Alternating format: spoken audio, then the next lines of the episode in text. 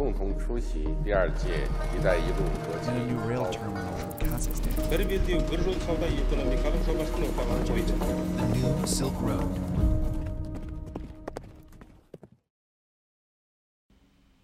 Здравствуйте! Добро пожаловать в подкаст «Китай, Евразия и все остальные». Подкаст о поясе пути, больших играх и другой геополитике. Я ведущий Руслан Изимов. Что будет с региональной интеграцией в Центральной Азии? С 2016 года страны Центральной Азии начали новый этап активизации региональной кооперации, в котором сознательно делался упор на экономической кооперации. Казалось бы, приход новых праг- прагматичных лидеров в Узбекистане и Казахстане, открытие транспортных маршрутов с помощью Китая, обсуждение культурных и иных связей способствовало тому, что этот этап страны прошли эффективно. Специалисты даже выдвинули такие новые формы, как ось Астана-Ташкент или возрождение полноценного Центральноазиатского союза.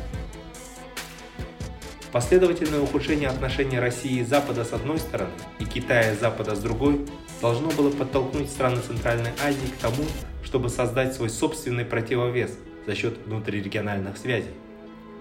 Однако, как кажется многим обозревателям, региональная кооперация у нас в последнее время затормозилась.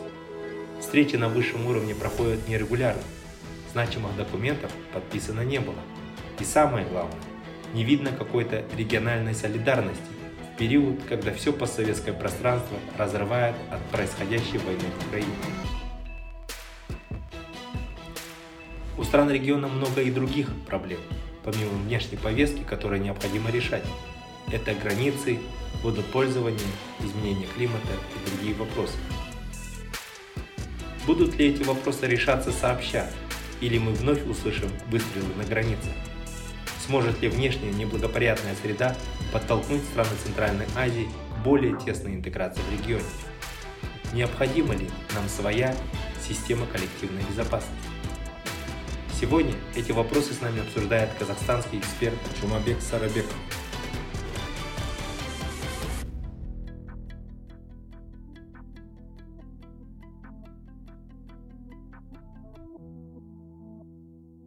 Приветствую, меня зовут Жумабек Сарабеков, э, эксперт в сфере э, международных отношений. В частности, меня интересуют процессы на постсоветском пространстве, а еще, если точнее, то Центральная Азия и их соседи. Вот как раз мы сегодня хотели поговорить про процессы э, интеграции или кооперации в Центральной Азии. Еще до украинского кризиса на протяжении многих лет вот страны Центральной Азии э, пытались да, диверсифицировать экспортные и импортные маршруты. Теперь, когда на одном из ключевых маршрутов экспорта возникают серьезные проблемы, эта задача приобретает особую актуальность. А, В связи с этим, как вы думаете, какие проблемы имеет Казахстан с точки зрения транспорта и какие альтернативы у нас существуют?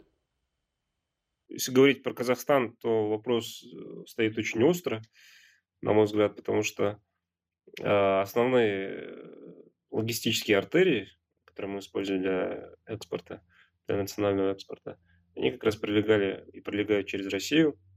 В первую очередь, в первую очередь это энергетический экспорт, где-то там 85-90% э, наших энергоресурсов поступает э, в северном направлении именно через российскую инфраструктуру, в частности нефть, э, и мы прекрасно э, в курсе событий, а, связанных с аварией на КТГ и насколько это повлияло на Казахстан. А, Помимо этого, газ, который мы экспортируем в Европу, тоже полностью через а, инфраструктуру Газпрома поступает а, на европейский рынок. Металлы также, э, то есть э, также связаны с экспортом через российские, э, российские маршруты. А, Только, наверное, в плане зерна. э, Да, зерно у нас экспортируется в основном в центральноазиатские страны, там в Иран, то есть это э, другое направление экспорта. А по остальным, скажем так, ключевым экспортным товарам, конечно, а, логистические сложности, с которыми сталкивается с Россией, они эхом отражаются на нас, потому что мы, как активные пользователи российского маршрута, э, тоже испытываем на себе этот стресс. А как вы думаете, у нас есть какие-то альтернативы а, в связи вот с создавшейся ситуацией? То есть что мы можем предпринять в этой ситуации? А, ну, в качестве главной альтернативы сейчас, э, скажем так, активизируются работы по расширению э, потенциала ТМТМ, то есть это транскаспийский э, маршрут, то есть Каспийский маршрут. А, но проблема в том, что этот маршрут, он полностью не, не отработан, и он относительно недавно был запущен. То есть, да, были там тестовые запуски, а, был, была контейнерная перевозка, а, но это мультимодальная перевозка, то есть она дороже, во-первых, потому что используется несколько видов перевозки, да, то есть до Ахтау или до Курык, до наших портов груз доставляется через сушу, дальше это перегружается и через море там, в Азербайджан э, и так далее. Там еще раз э, перевалка идет и, и дальше. Поэтому этот маршрут, он э, чуть дороже, и он, скажем так, для тех же заказчиков, сторонних заказчиков, он, скажем так, относительно новый. Но, тем не менее, если говорить об альтернативах, это одна из немногих альтернатив, на мой взгляд. И а, здесь уже возникает, то есть стоит задача, во-первых, а, расширять э, возможности самого э, коридора ТМТ. Во-вторых, расширять возможности и потенциал наших портов э, Курыка и Ахтау, потому что если текущий статус-кво, скажем так, между Западом и Россией сохранится, имеется в виду санкционная борьба, она, скорее всего, сохранится, то скажем так, транспортная блокада России, она может усилиться. И здесь мы должны быть э, заранее готовы к тому, чтобы как-то вот перенаправить наш экспорт. Э, и в-третьих, э, ну, правительство уже, казахстанское правительство уже работает в этом направлении. Они уже заявили о планах строительства терминалов э, вокруг, э, вокруг Октавы и Курык. И потом они заключили, э, скажем, соглашение с, с Турцией, с Азербайджаном, с Грузией относительно вот этого маршрута, то есть оптимизация этого маршрута. Нечто напоминающее было соглашение внутри ЕАЭС, это ОТЛК в свое время, да, Объединенная транспортно-логистическая компания, или там единый перевозчик, скажем так. Э, соглашение похожее на вот ЛК вот, э, заключили между участниками Транскаспийского маршрута. Ну а теперь посмотрим, как это э, заработает, заработает для этого полную силу и какой будет спрос на этот маршрут. Но вот если говорить об альтернативах, вот, скажем так, в северном направлении, Каспийский маршрут. Помимо этого, конечно, есть южное направление. Это тот же китайский, скажем так, маршрут – но это, это уже, скажем так, это уже другая история. Потому что мы же говорим о ситуации, связанной с, э, с транзитом в северном направлении. То есть э, риски связаны с Россией. Поэтому в, в контексте российской истории у нас вот альтернатива – это э, Каспийский маршрут. Да, совершенно верно. А давайте тогда тоже немного поговорим в целом про перспективы евразийской интеграции. В экспертном сообществе mm-hmm. идут э, споры о том, что, возможно, евразийское пространство каким-то образом разорвано да, после вот последних событий, и это определенный геополитический кризис наших ориентаций и прежних связей, в том числе транспортных, политических, культурных. Как вы относитесь к такой точке зрения? Действительно ли можно говорить о таком кризисе? надо в целом сказать, что с момента запуска Евразийского экономического союза, который является, ну, скажем так, материальным воплощением да, евразийской интеграции, с момента запуска ЕС он живет в условиях санкций. Если вы помните, э, ЕС был создан в мае 2014 года. Как раз таки э, тогда уже крымские события произошли. Э, и уже против России были введены санкции. И сейчас тоже. То есть ЕС вот с момента своего создания он попал в такую неблагополучную обстановку, но тем не менее продолжает свою работу. Но здесь э, ну, сложно определенно сказать, что ЕС все, на этом он закончится, или он дальше продолжит жить, потому что многое зависит от самих участников, насколько э, экономический союз сможет адаптироваться э, к, скажем так, новой реальности. Да? А, отчасти ЕС пытается адаптироваться, мы это уже видим, потому что снижают там, импортные пошлины на различные товары. Причем а, последний раз я уже цифру не помню, но речь идет о внушительных суммах. А, то есть ЕС пытается как-то адаптироваться, но при этом понятно, что а, целый ряд э, интеграционных проектов, в том числе создание общего рынка энергоресурсов и других общих рынков, сроки могут э, сильно сдвинуться, потому что нам надо будет учитывать санкции. И если санкции примут такой э, характер тотальной блокады, то тот же Казахстан несколько раз задумается, как перед тем, как, э, скажем так, углублять этот интеграционный вектор. Поэтому э, все зависит от того, насколько санкции дальше будут ужесточаться, во-первых. Во-вторых, зависит от того, насколько экономический союз сможет быть гибким и своевременно адаптироваться к э, сложностям, да. И в-третьих, а, опять-таки, как будет развиваться ситуация в российской экономике. Я бы разделил на несколько групп да, наши страны. Ну, начнем с Туркменистана. Мне кажется, ну, политика нейтралитета да, или вечного нейтралитета, она так и останется, потому что, несмотря на смену власти, произошедшего недавно, как бы курс э, развития страны э, особо не меняется. Как внутренней политикой, так и во внешней. Ну, то, что мы можем сейчас видеть и наблюдать. То есть Туркменистан останется, скажем так, в этом нейтральном статусе. Затем, конечно, есть э, Кыргызстан и Таджикистан. Это страны более, скажем так, чувствительные к геополитическим изменениям. Э, э, ну, учитывая их э, зависимость от внешних капиталов и, и так далее. Да. А, для них, да, конечно, ситуация может немножко измениться, но а, опять-таки сказать, что они окажутся совершенно, совершенно незнакомой для, для себя ситуации, нет. То есть для них может российский вектор, он может, скажем так, усилиться в внешней политике.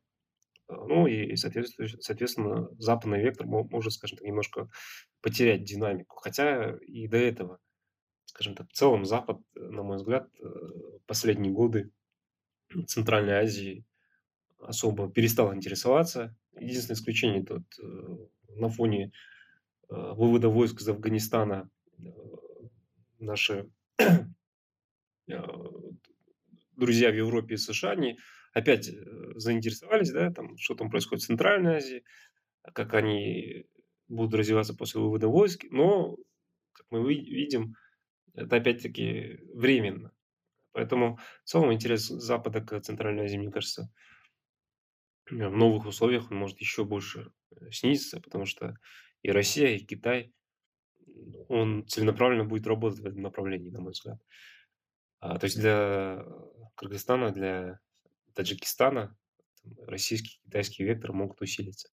А если, ну, есть, конечно, третья категория, это Казахстан и Узбекистан, которые, а, несмотря на все сложности, издержки, они попытаются максимально оставаться многовекторными э, в их, то есть в своем понимании, да.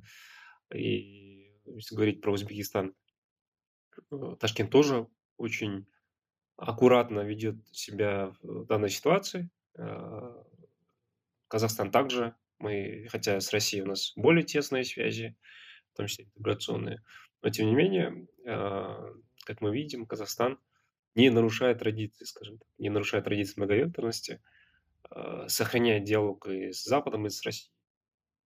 Но понятно, что, с другой стороны, стоимость э, многовекторности, она возрастает, но, мне кажется, и Ташкент, и Астана, но они не откажутся а, и до скажем, там, э, до максимально возможного времени будут придерживаться именно такой а, многовекторной позиции, потому что в этом есть, во-первых, и э, экономический интерес, то есть для Казахстана в первую очередь у нас с Западом связаны очень многие инвестиционные проекты, и наш экспорт, э, там, значительная доля туда направляется. Поэтому, мне кажется, многовекторность, она останется.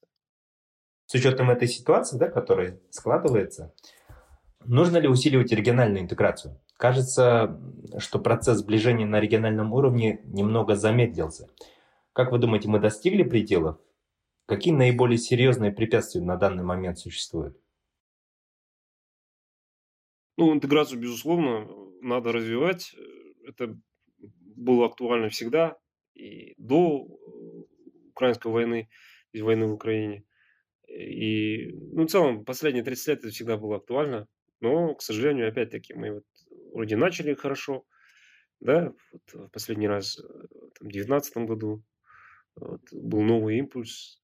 Этот импульс, э, к сожалению, недолго э, продлился. И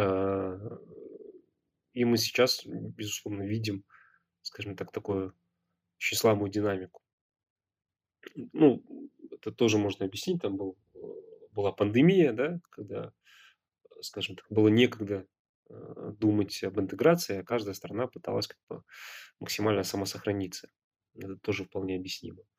Ну, уже вот в нахлест пандемии уже, можно сказать, произошел, произошла, э, произошел украинский кризис, поэтому сейчас э, мы последние годы как бы не видим какой-то активности в этом направлении. А, более того, в последние годы мы наблюдаем, что внутри самих стран Центральной Азии не все в порядке, особенно вот э, Кыргызстан и Таджикистан. Если я не ошибаюсь, то до сих пор напряженность на границе, она периодически то есть, возобновляется, да? Э, на днях, кажется, если не путаю, то мы уже читали о там, обстрелах, опять-таки, на границе. До этого мы прекрасно помним, как-то чуть ли не дошло до войны, он такой полномасштабный между, э, между Бишкеком и Душанбе. Поэтому внутри центральноазиатской пятерки сохраняются, мне кажется, очень э, такие сложные отношения, взаимоотношения. А, поэтому ситуация не вселяет, скажем так, позитива, к сожалению. Но, тем не менее, да, мы должны э, развивать центральноазиатскую интеграцию. Это в интересах всех участников. И опять-таки есть большой выигрыш да, на кону и в плане экономики, то есть совместно работая мы могли бы э, достичь более высоких экономических показателей. Есть э, дивиденды в плане геополитики, есть вместе мы могли, могли бы более эффективно отстаивать наши национальные интересы. И есть дивиденды, безусловно, в плане безопасности, потому что вопрос воды, к примеру, да, он сейчас, в целом вопрос воды, там, вопрос изменения климата, он немножко отошел на второй план э, в свете последних событий. Но, тем не менее, проблемы климата они никуда же не исчезли. И вопрос э, наступающего э, дефицита воды тоже он с каждым годом будет нарастать. И здесь без интеграции, без совместной работы здесь ничего не решить. В этом я более чем уверен. Но ну, пока что здесь похвастаться особо нечем.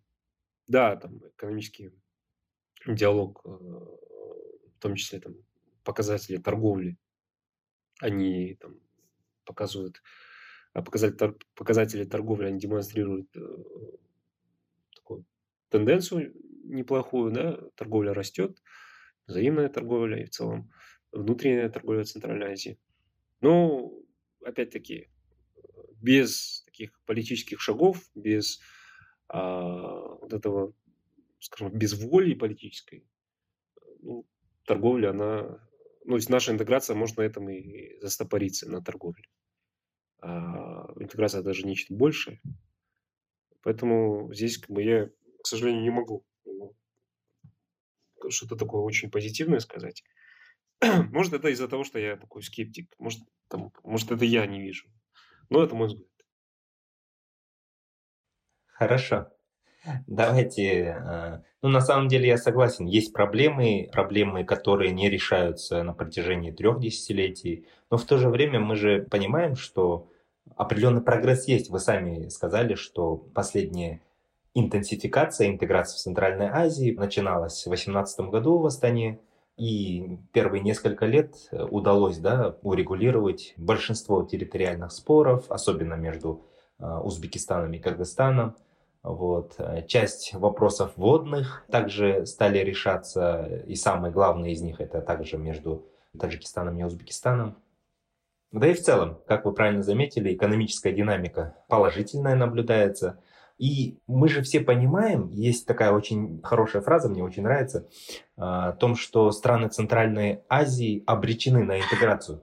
Обречены?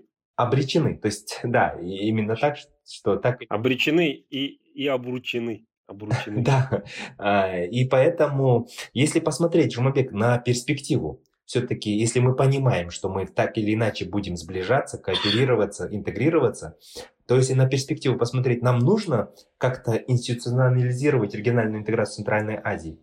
Если да, то как вы ее видите? Например, нужно признать, да, что за 30 лет предлагались и делались э, попытки э, реализовать разные формы инициативы по региональной интеграции. А, но пока, как вы также сказали, ни одна из них не стала эффективной. Между тем, ну, даже сегодня мы упоминали, есть э, такие инициативы, как, э, или формы, как ось, да, Астана, Ташкент, или, например, есть аналог э, Вышеградской четверки. Как вы думаете, какая форма интеграции или более тесной кооперации нам подойдет лучше? Ну, отвечая на первый вопрос, нужно ли институционализировать? Безусловно, да, потому что когда устраиваются институты, и они более-менее работают э, нормально, да, то тогда и интеграция будет развиваться более стабильно. То есть это даже, можно сказать, аксиома. А какой формой будут эти институты и в каком виде, это действительно дискуссионный вопрос.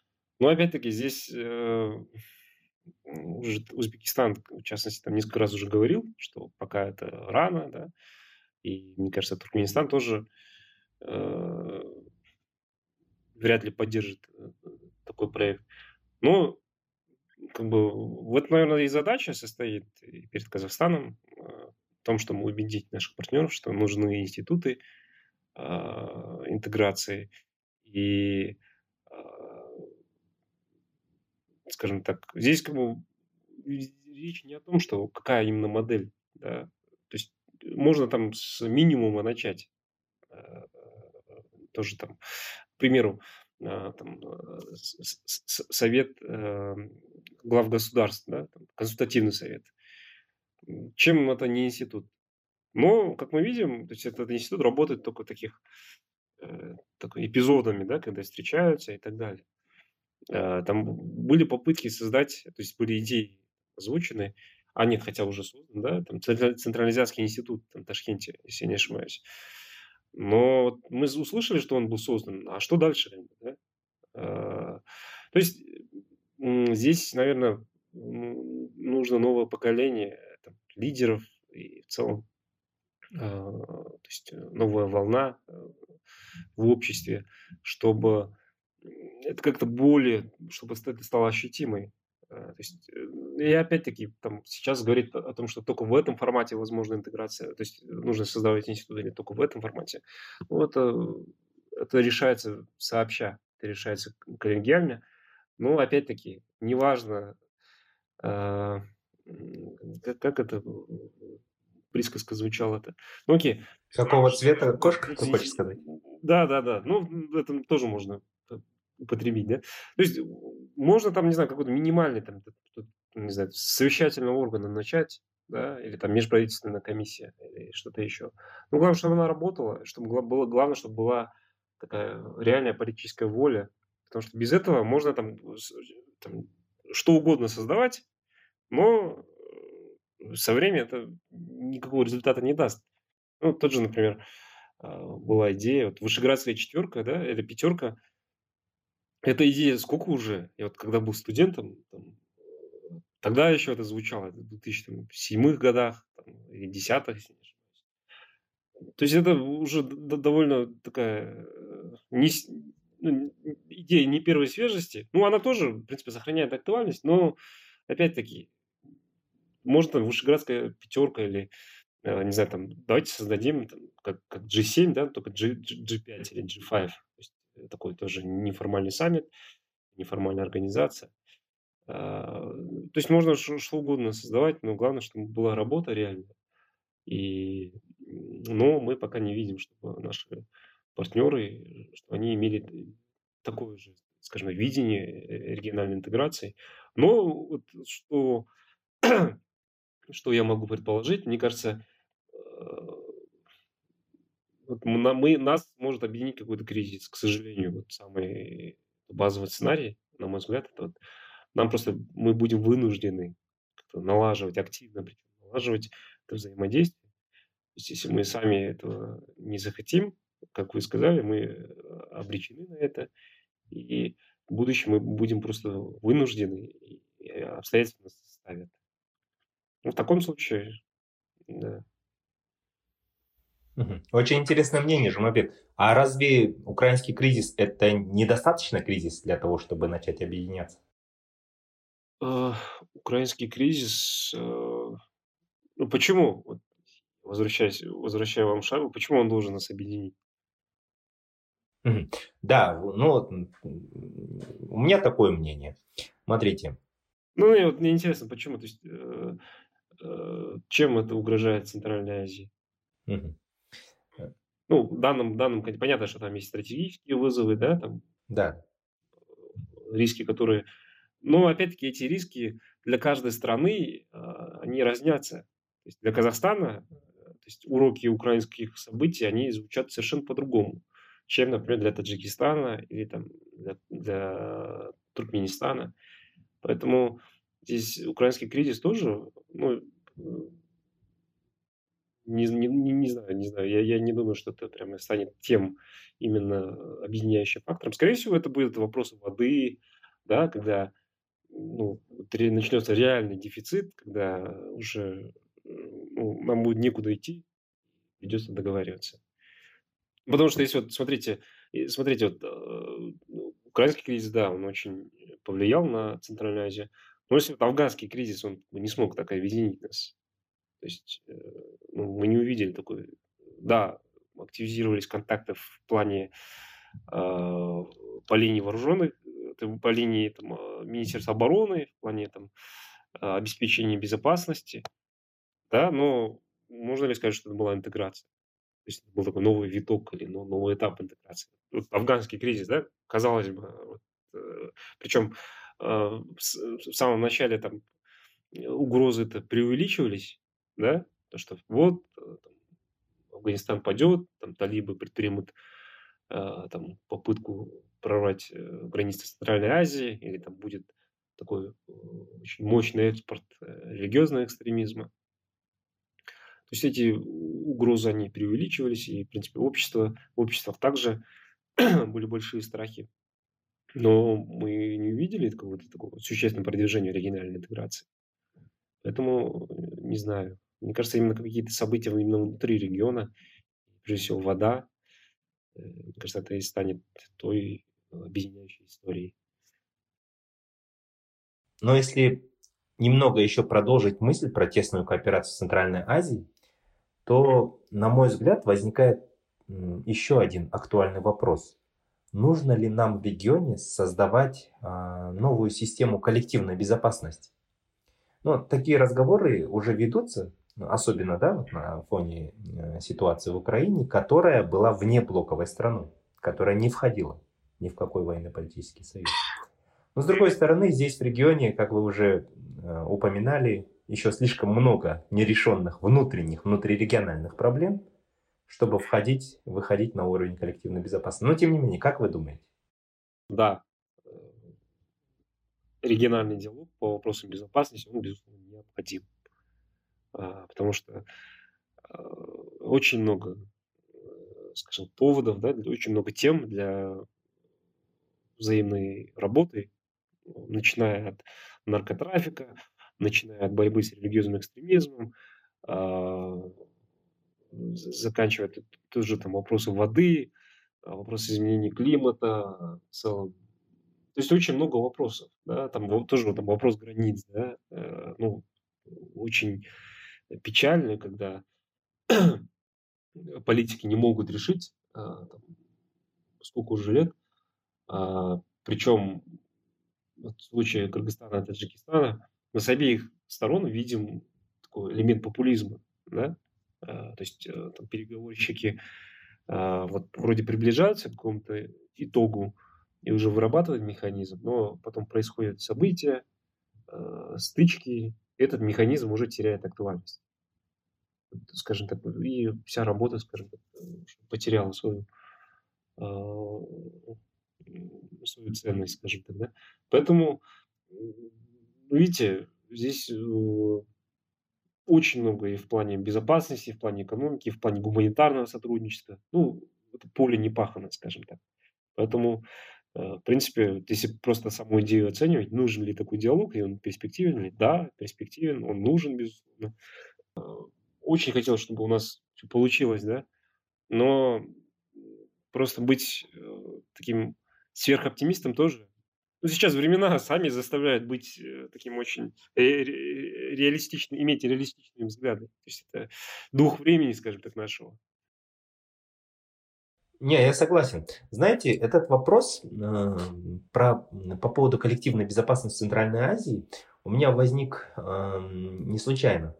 На одной из прошлых встреч, бесед э, с коллегами из Узбекистана и Кыргызстана мы как раз обсуждали а, события января в Казахстане. И тогда с их стороны возник такой интересный вопрос. И они задали, а почему, а, почему Казахстан не обратился к Узбекистану за помощью? И выяснилось, что а, просто нет какой-то организации или каких-то даже на двустороннем уровне соглашений для того, чтобы оказывать военную, военно-техническую Э, помощь в таких ситуациях. То есть э, у Казахстана была возможность обратиться только к ОДКБ, потому что там подписаны определенные э, договор, договора, соглашения. Вот. Но в целом, Жумбек, давайте завершать наш эпизод. В целом, если вот резюмировать, давайте мы попробуем сейчас посмотреть на перспективу, что ждет Центральную Азию в ближайшее время. Угу очень хороший вопрос. На мой взгляд, скажем так, в ближайшие годы локомотивом интеграции останутся, останется тандем Казахстана и Узбекистана.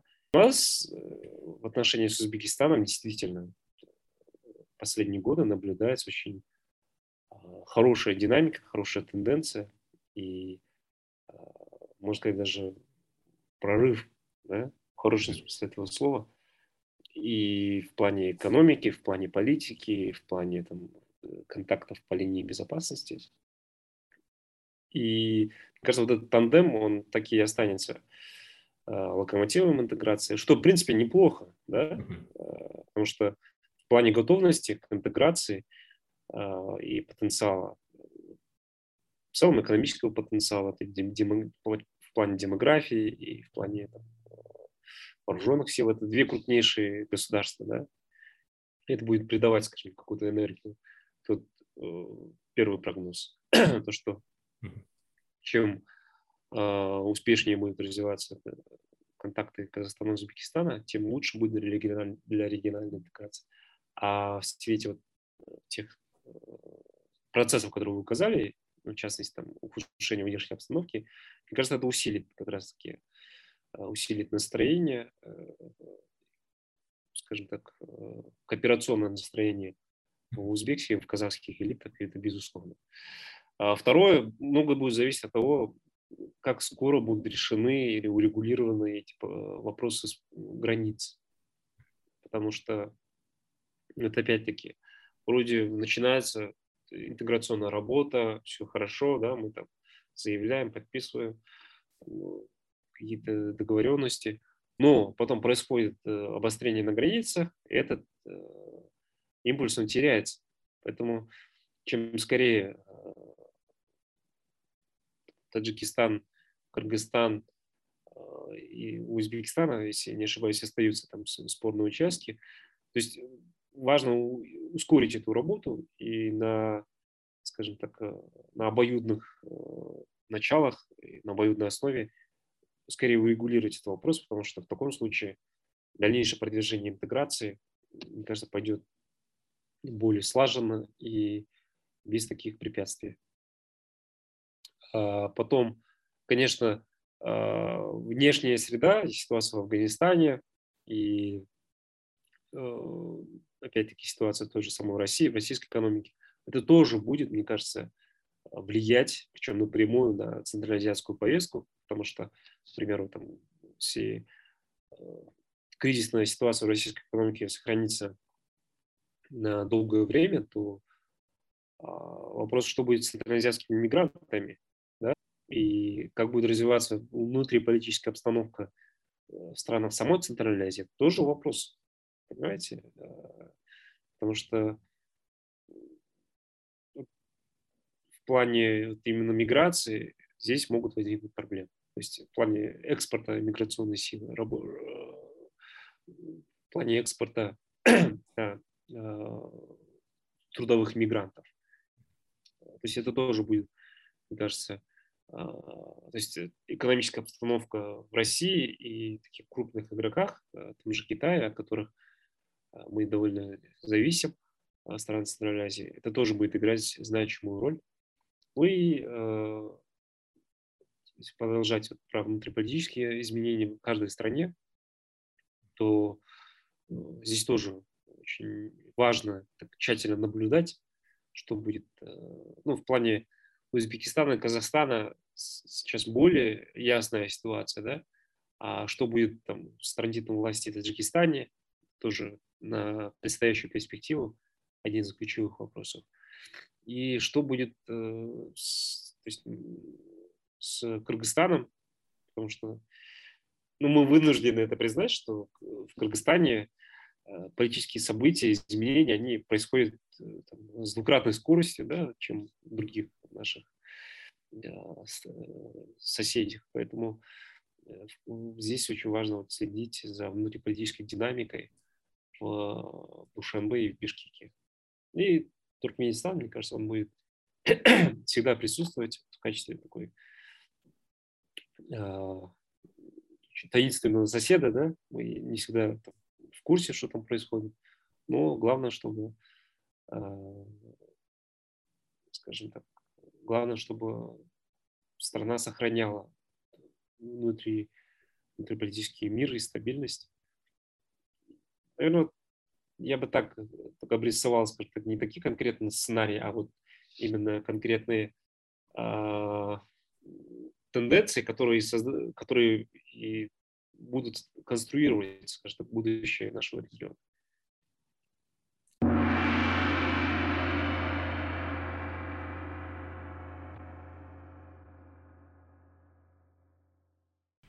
Спасибо большое за беседу. С нами был казахстанский эксперт Жумабек Сарабеков. Все эпизоды нашего подкаста вы сможете найти на подкастинговых платформах Apple, Google подкасты, Spotify, Amazon, Яндекс.Музыка и другие. На сайте Каан мы также размещаем текстовой транскрипт каждого эпизода и полезные ссылки на отчеты, доклады, книги и биографии наших спикеров. Спасибо за внимание.